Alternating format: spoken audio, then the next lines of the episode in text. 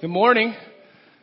Good to see you guys. My name is Matt Sprankle, as, as Brad said, and I'm excited to start our new message series, Behind Enemy Lies, uh, today. I'd like to start with a question, which is, do you ever feel stuck in your life? Do you ever feel like you can't seem to make progress towards a goal? Or you just don't quite have the energy needed to deal with the situation and the responsibilities you have? Probably not today, because today we have coffee. So everybody's all lit up and they got a lot of energy some donuts afterwards. I'm excited about that. Um, but I'm sure you feel stuck. I mean, we all feel stuck at different points. You know you feel stuck when you have a lot of anxiety and fear about a particular area of your life. You don't even want to look at it. You don't even want to deal with it. You know, when you just feel like your strength is just sapped. You got no courage to keep moving forward. You know you're stuck when you feel like it's too hard. You're the only one. You're kind of alone. And oftentimes our circumstances, they feel like they're beyond our control. And that's horrible because then you feel hopeless. Like there's nothing you can do.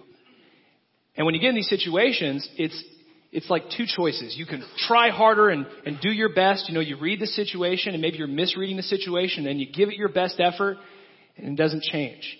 You can feel stuck in relationships. They're not the way you want. You can feel stuck in your work. It's not the way you want.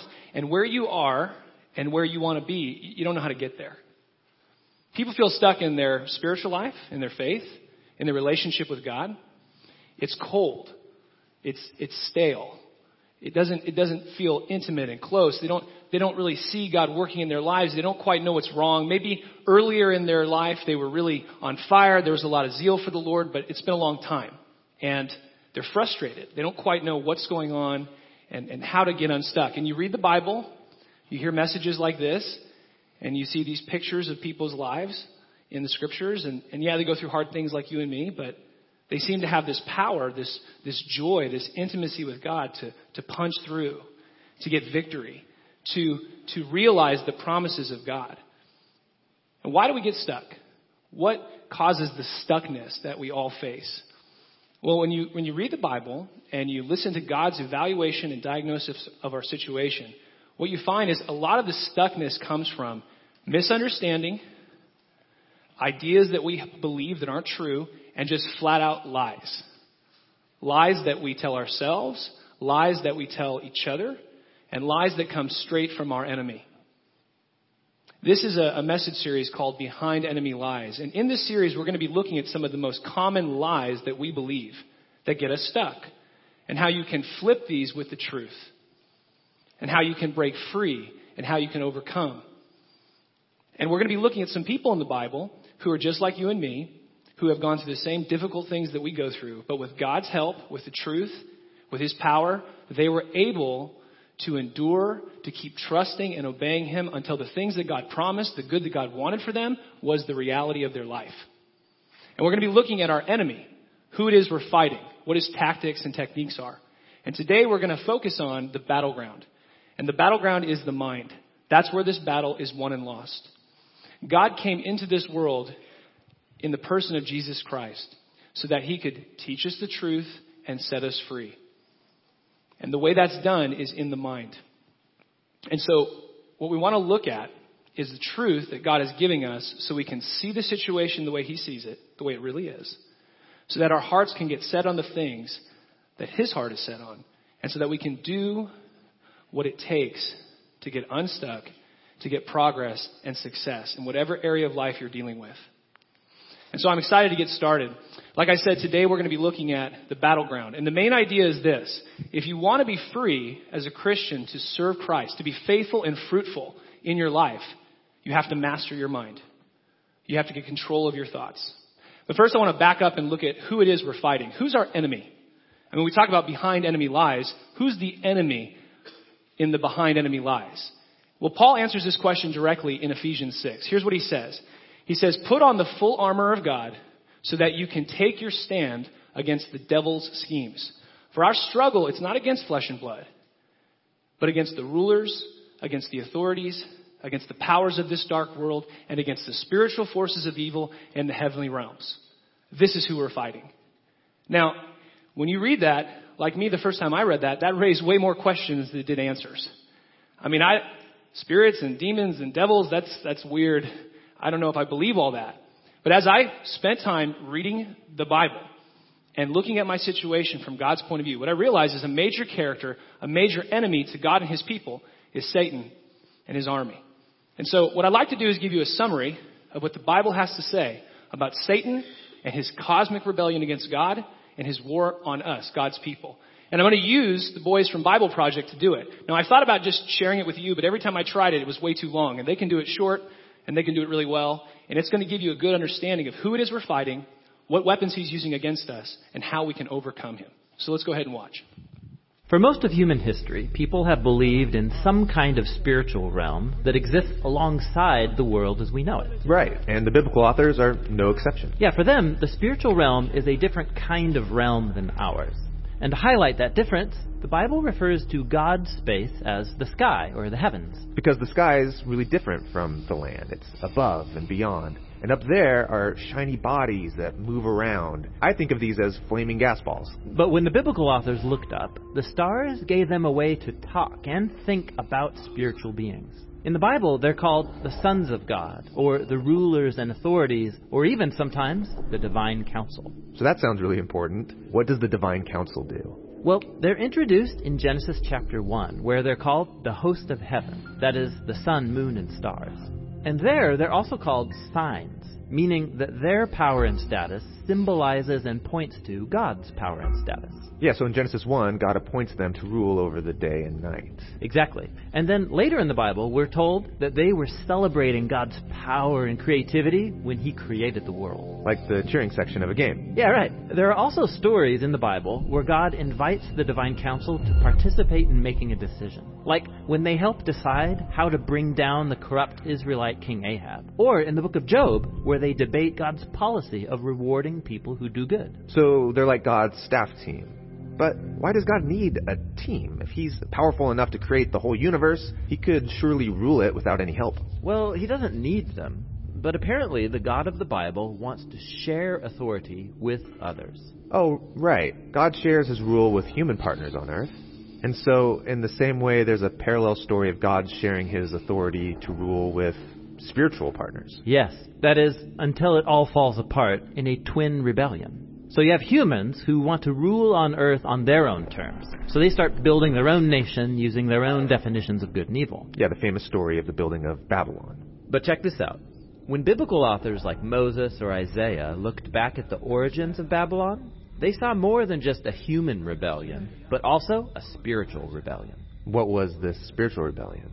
Well, there were members of the divine council who, like the humans, didn't want to represent God's authority anymore. They wanted to be God, and they rebelled.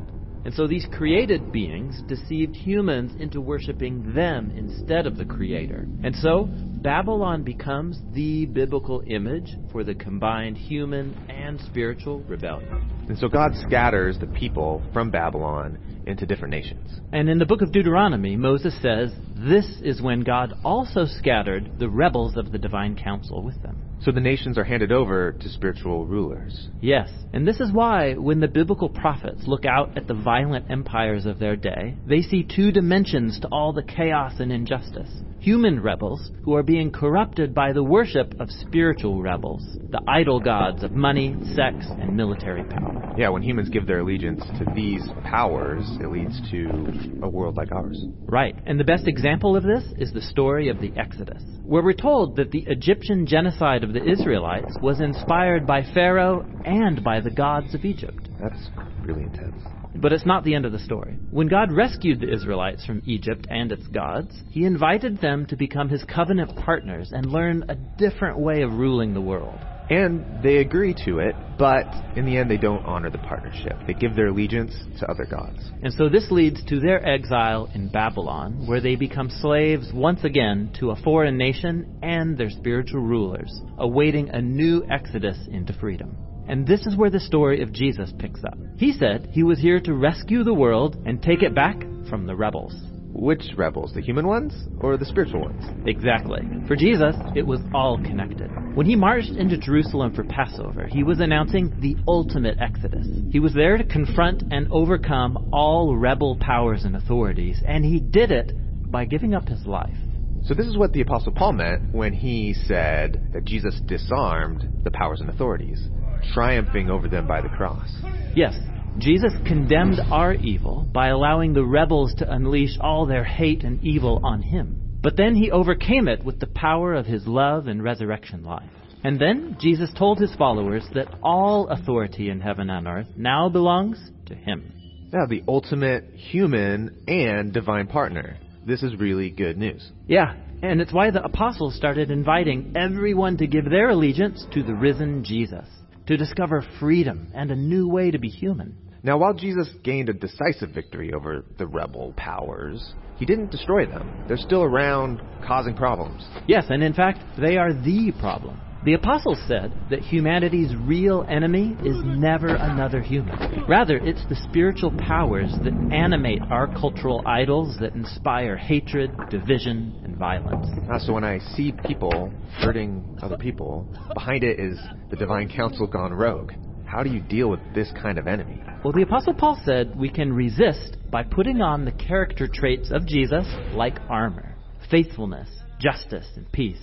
And he said that our only weapon is the Word of God. That is, the biblical story of good news that Jesus has overcome all rebels with the divine power of his life.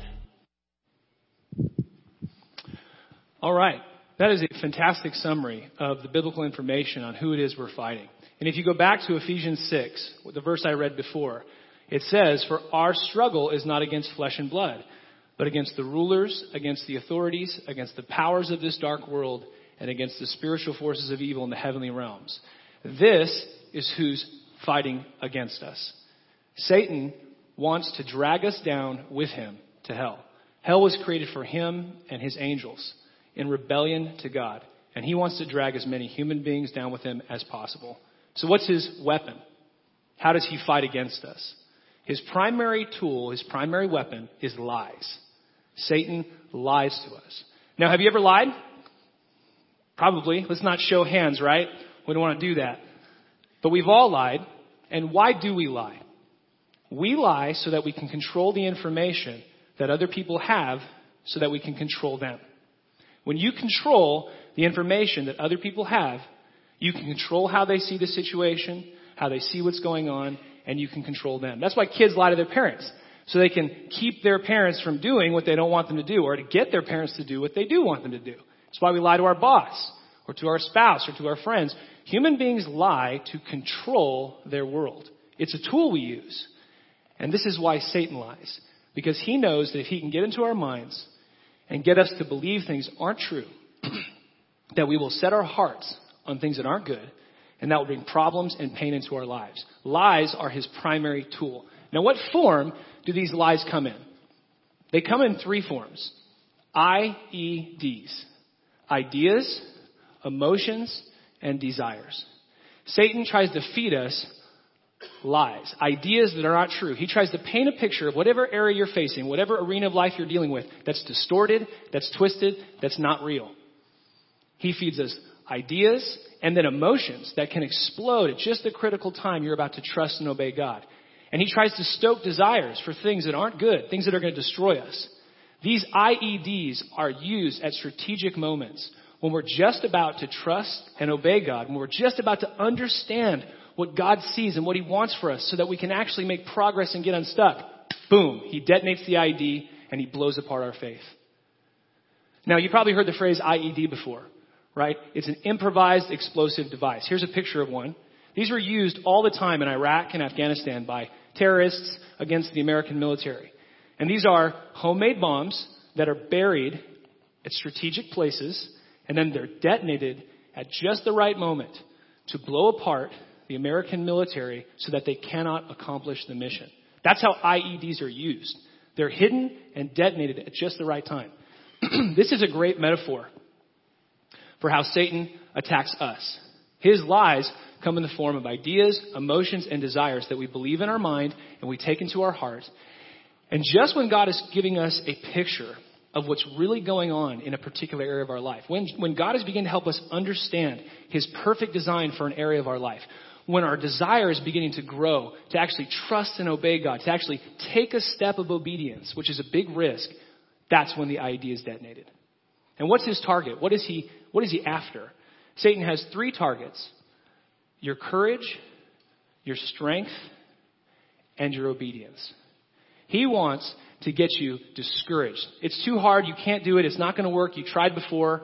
You can't, you can't make any progress. And then you start feeling weak. You kind of let go of your responsibility. You let go of His Word. You let go of trusting Him. And then He's got you. Then He says, hey, why don't you just come over here? Enjoy a little pleasure. Why don't you just chase after this desire?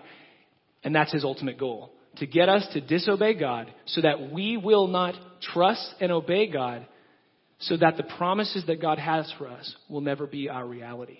That's what He wants to do. So how do you fight against this? How do you overcome such a crafty enemy? And the answer is you do it with the truth of God's Word and the power of His Holy Spirit. God gives us His IEDs, His ideas, His emotions, and His desires. And He does this through the Bible and with the power of His Holy Spirit. That's what every human being needs. If you're going to clear your mind of the IEDs that are planted there, of ideas that are not true, of desires that are destructive, you need the truth to flip the lie with. And that's why God gives us His Word. In, in Romans 12:2, Paul says, "Don't conform any longer to the pattern of this world. Stop thinking the way the world thinks. Stop setting your goals and your dreams with the images the world is giving you of the good life. Stop allowing just the emotional patterns of this world to just explode inside of you. Do not conform any longer to the pattern of this world, but be transformed. How? By the renewing of your mind. As your mind is washed with the truth that comes from the truth of the Bible, then you'll be able to test and approve what God's will is. His good, pleasing, and perfect will. Here's what that means. God has designed every area of life. He has a perfect design for every area of life, a way He wants it to go, a way He made it to work. And it's good. It's pleasing. It's perfect. He can see the ideal marriage. He can see the ideal uh, exercising of authority and following authority. God knows what goals He designed you to set your heart on so that you can be prosperous and successful. God knows how He designed your words and your work to lead to blessing and prosperity. God knows how to make good decisions, and He wants to teach you how to do that. When you go through hard things, God knows exactly what's going on and how, as you trust and obey Him, you can endure and walk with Him through it. God has a perfect design for every area of your life. But we have ideas in our minds about these areas of life that are not true. And so what happens is we start, um, we start looking at our situations, we start diagnosing what we're facing, and it's not accurate. And then we set our hearts on the wrong things and we get into trouble. If you've had children, you've seen this happen. They, they read the situation as best as they can. They think they know what's wrong. They try to fix it. It doesn't work. And that's us. We don't have the truth. We can't see God's perfect design. And so God gives us the word so that we can so that our mind can be renewed. And then God also gives us His Spirit so that we will actually want to do it. Because it's not just enough to know things. A lot of people know what's good. A lot of people know what's right, but they don't want it. What they want and what is good, those are two different things. And what God does is He gives us His Spirit so that we will want what He wants. So that we can see what He sees. So that we will do what He says. And then the promises of God in whatever area you're dealing with can become your reality. Now, the Holy Spirit gives us this power. So in Ezekiel 36, 26, one of the old prophets describes what's going to happen when God gives you His Holy Spirit. He says, a new heart I will give you and a new spirit. I will take from you your heart of stone and give you a heart of flesh. And I will put my spirit in you and move you to obey my commands and carefully follow my decrees. God's Spirit will give you the desire that you don't have to endure, to hold on to the truth, to keep choosing to trust and obey God step by step until you have victory, until you get unstuck, until you enjoy the things that God wants to give you. In 2 Timothy 1 7, God describes the Holy Spirit. He says, Our God has not given you a spirit of timidity, of fear, of anxiety, of discouragement. But God has given you a spirit of power. That's strength. That's courage so that you can keep making the right choice over and over and over until you break free. Power, love, and self-control. And so here's the idea. God is the one who wants to come into your life and he wants to teach you the truth about every area of life. He wants you to see where he wants you to go, what's going on with him, what's going on with you, what's going on in your situation, who you're fighting. He wants to turn the lights on for you. And then when you see what he sees and the good that he has in store for you, then he gives your heart the desire to want it. And with that desire to want it, you start doing things differently. And when you face opposition, when you face hardship, when you, when it's, when you start feeling discouraged, God gives you strength. He allows you to tear down the old ideas that have got you in bondage. And so in 2 Corinthians 10:4, Paul describes it. The weapons of our war. You see, God's IEDs are used to destroy the lies that are built up in our minds and all the destructive desires and emotions that have root in our heart. His truth blows those things apart. And so in 2 Corinthians 10, Paul says, For the weapons of our warfare, they're not physical weapons of flesh and blood, but they are mighty before God for the overthrow and the destruction of strongholds. God will make you able to tear down every false and twisted and misunderstood thing so that you can see like he sees. He goes on to say, and we demolish arguments and every pretense that sets itself up against the truth, against the knowledge of God. And God makes us able to take captive every thought and bring it into obedience to Christ. God helps us to see things as they really are. This is what the Holy Spirit gives you. So how do you get the Holy Spirit? That's a great question. The Holy Spirit is a gift that God gives to His people. And who are God's people? Those are the people who agree with God. God created us, and as His creatures, we were created to be a part of His family. To love Him with all of our heart, mind, soul, and strength, just like He loves us. But we don't. We love ourselves. We set our hearts on our own desires. We are our own king. We have joined Satan's cosmic rebellion against God. And the right punishment for that, because God is a just God. God is holy and right and good. And it is right for God to punish Satan and his rebellious angels. And it's right for God to punish rebellious mankind. But as Christians, we learn the truth that God is just, but He's also loving. He's merciful. And He doesn't want us to, to die and to take the wrath for our sin. He wants to be united to us. Again, He wants us to come back into His family. He wants to be our Father. So how do you square that circle? How do you deal with the sin that separates us from God? The answer is God sends His Son, Jesus Christ, to become one of us, one of the human race, to represent us, the human race, before the Father.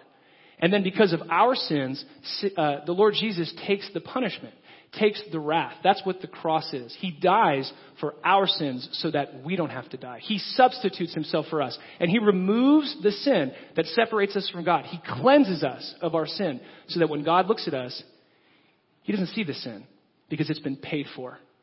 The sin in the present, the sin in the past, and the sin in the future. A Christian believes that and wants Jesus to be their substitute and wants Jesus to teach them the truth so they can be free. And then God gives us His Spirit. He puts it inside of us so that we can begin to understand and see the situations as God does, so that we will want what God wants and do what God says until the good life, the promises, the perfect plan for God in any area of life, it becomes your reality. That's what He wants. It's a really beautiful story. I want to give you an example. When I was younger, I was a swimmer.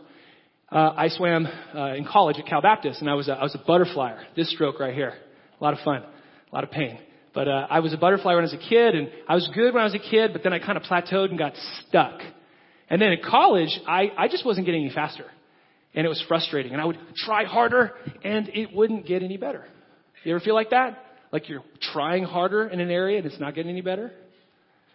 Well, I had a friend. His name was Felix, and he was an Olympic Indonesian backstroker. And he was at Cal Baptist. And he was tiny. He's a tiny guy.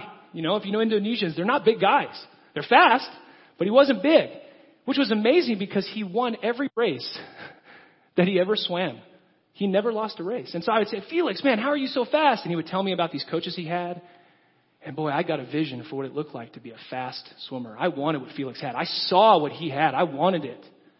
So he told me that he was going to USC to work with this Olympic stroke coach.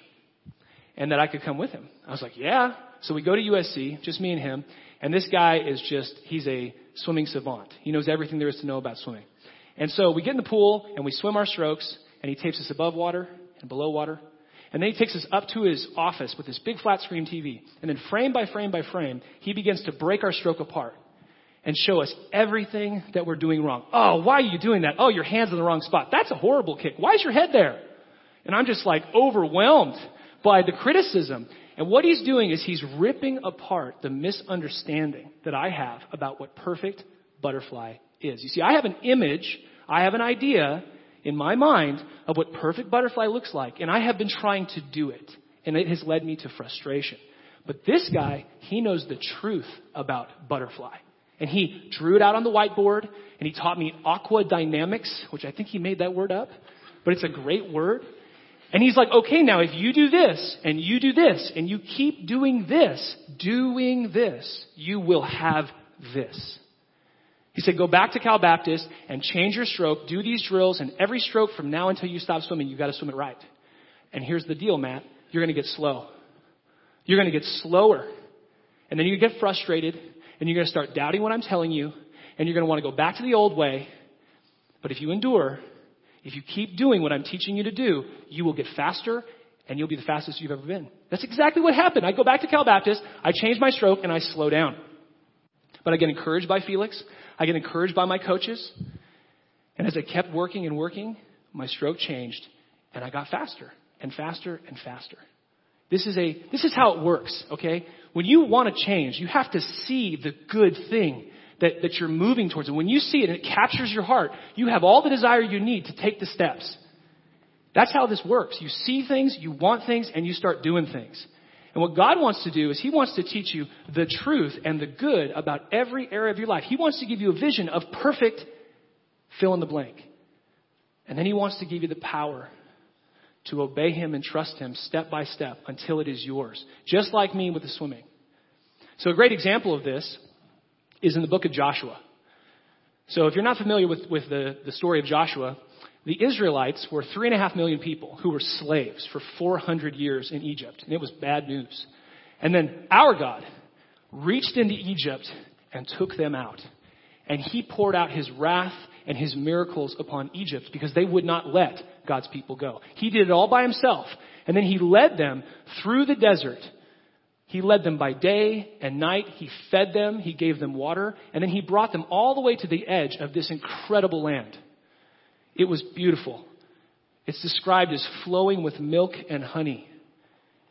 Houses they didn't build, vineyards they didn't plant. And this was going to be the place where they were going to live. God was going to give them this land. And there they would dwell with God in peace and security. Their children would play in the vineyards. They would have rest and peace on all sides. This was the vision of the good life that God had put before their minds. They could see it. They could smell the citrus coming off the orchards across the Jordan as they looked out over this land. And God said, I will be with you. I want you to go into this land and I want you to take it. But there's one catch. The land is full of giants. The land is full of battle hardened killers. Wicked nations that are basically worshiping death that are, that are betraying and warring against each other. And these people, God wants the Israelites to fight against and defeat and to clear out of this land. Now they send some spies in because they're not quite sure what they should do. And when the spies come back, it's a critical moment in the story of Israel. Are they going to trust and obey God? Are they going to hold on to God's vision of them living in this promised land? Are they going to believe that God is with them? And obey? Or are they going to allow the enemy to detonate IEDs in their hearts? And so here's what the spies said when they came back. They said, We can't go up against them. They are stronger than we are. It's too hard. They're too strong. So they spread this bad report. They spread the lie. They didn't just believe the lies, they spread the lies. And that's what we do. We lie to each other. They spread the bad report about the land among the Israelites. Here's what they said. They said, the land we traveled through and explored, it will devour anyone who goes there. It's not true. It's not good land. God isn't going to give us a good land. The land's not even that great. God's not telling us the truth. And then they go on to say, all the people we saw were huge. We even saw giants there, the descendants of Anak. Next to them, we felt like grasshoppers. And that's what they thought, too. And so what happened was these people, instead of holding on to God's promise, instead of believing that God was going to be with them, they gave into fear. They looked at the situation all wrong, and they disobeyed God, which is exactly what Satan wanted them to do. And so God said, fine, you're going to wander around the desert. Every single person over the age of 20 is going to wander until they die, and I'm going to come back here with your kids, and we're going to try it again. They wasted their lives. They got stuck, and they never got out. And that's what Satan wants to do to us. He knows that he can't rip God's people from God's hand. He knows that these people are not going to hell, but their life is going to be wasted. They're never going to enjoy the hope and the peace and the promises that God has for them. He's going to get them to lose their courage, lose their strength, and disobey. And that's what he will do against us. But then the story continues. Joshua comes back 40 years later with the children of Israelites, and they come to the same situation, and God says the same thing. Go in the land, it's going to be awesome, I will be with you. And here's what Joshua says. When he looks at the same odds, when he sees, you know, big cities, and the Israelites have no cities, you know, battle hardened warriors, and the Israelites are ex slaves. These guys are giants, and the Israelites are tiny. They have stone cold killer generals for kings, and all we got is Joshua. When you look at it on paper, there's every reason to doubt. But here's what Joshua said to the people. Joshua said, So Joshua ordered the officers of the people, go through the camp and tell the people, get your provisions ready. Three days from now, we will cross the Jordan here to go in and take possession of the land that the Lord your God is giving you for your own. How did he do it? How did he get strength and courage to obey? Well, it's because of what God said to him. And it's because of what Joshua told, chose to do that we must choose to do. And here's what God said. He said, be strong and courageous. Be careful to obey. There it is. Satan wants us to be weak, discouraged, and disobedient. And God tells us to be strong, courageous, and obey. Be strong, courageous, and be careful to obey. Yeah, I get it. How? How? How do I want to do it? And then God answers it. Be careful to obey all the law my servant gave to you. Do not turn from the right or to the left, that you may be successful wherever you go. Keep this book of the law always on your lips. Meditate on it day and night. Then you, so that you may be careful to do everything written in it, and then you will be prosperous, and then you will be successful. Have I not commanded you? Be strong and courageous. Do not be terrified. Do not be afraid, for the Lord your God will be with you wherever you go. And so you see there that that's it. Joshua held on to the truth. He kept the vision that God had put before them of the promised land given to them. And he believed God. The same God that delivered them from Egypt, the same God that led them through the desert, was the God that was going to give them victory. He did not accept alternative ideas. He did not accept emotions that erupted. He did not accept desires for safety and security and maybe sign a treaty. No. He believed what God said because his mind had been captured by the truth. And how come? How did his mind get full of it so that he could see it the way I could see that perfect butterfly? So that he wanted it. How did that happen? He meditated on the word day and night. That's the key. You have to meditate. You have to read the word of God.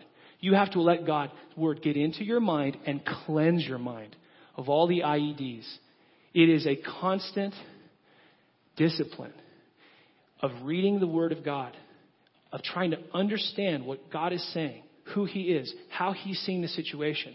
And if you meditate and meditate, and that means think about it, chew on it, read it, talk about it, memorize it, sing it back to God, talk to your pastors, talk to your friends. We watch podcasts, we listen to sermons. I mean, you just fill your mind with what God is saying and you try to understand it. And when that happens, you begin to see the way God sees. And then God makes you want what He wants. And then you have the strength to do what God calls you to do, and you can overcome the IEDs of Satan. So, are you meditating on the Word of God? Are you filling your mind with it? Do you delight in the Word of God? I want to encourage you as we end between now and next Sunday. And I want to invite you to come back next Sunday because next Sunday we're going to look at one of the big lies that gets us stuck. It's too hard. And you heard the spies say that. And the truth and how we can get unstuck and how God can help us. Come back next week. But between next week and today, I want to invite you. I want to encourage you to read the Bible a little bit each day. And if you're not quite sure how to do that, I will be standing by the donuts. I'm not going to be in the back. I'm going to be by the donuts. Okay? And I'll be eating my donut and I would love to help you Pick a book that you can read a little bit each day. Or you can let us know on the connection card. I would also encourage you to read it each day and pray. Talk to God and say, God, would you show me the ideas, emotions, and desires of the enemy that I'm believing? Will you show me what they are so I can reject them? And will you help me get to know your ideas, emotions, and desires? You see, we don't read the Bible so that we can get some customized list of do's and don'ts for the day. We don't read the Bible so that we can have this amazing understanding of the Greek. We read the Bible so that we can get to know God. What He thinks, what He wants, what He feels, and who we are. And as we do that, God begins to transform us. So I want to encourage you to come back next week and to read the Bible each day this week. And I would love to help you do that. If you'd like some help learning how to do that, let us know. As I close, I'd like to pray. And I want to invite you, if you have never decided to follow Jesus Christ, if you've never acknowledged to God, yeah, you're right, I have been living my life for myself. Yeah, it is sin. I can call it that. And I want to be back, I want to be in relationship with you. I want to be one of your sons and daughters. And I want your spirit to come in me and give me power to change. Because I got stuck. I'm stuck in areas. And if you've never done that, then I want to invite you to pray with me. As I pray in your heart, you can say yes and amen. And if you decide to follow Christ today, please let us know in the connection card. Let's pray. Father, thank you for your word. Thank you for sending your son Jesus to teach us the truth that sets us free. And Father, we confess that we have sinned against you, that it has separated us from you.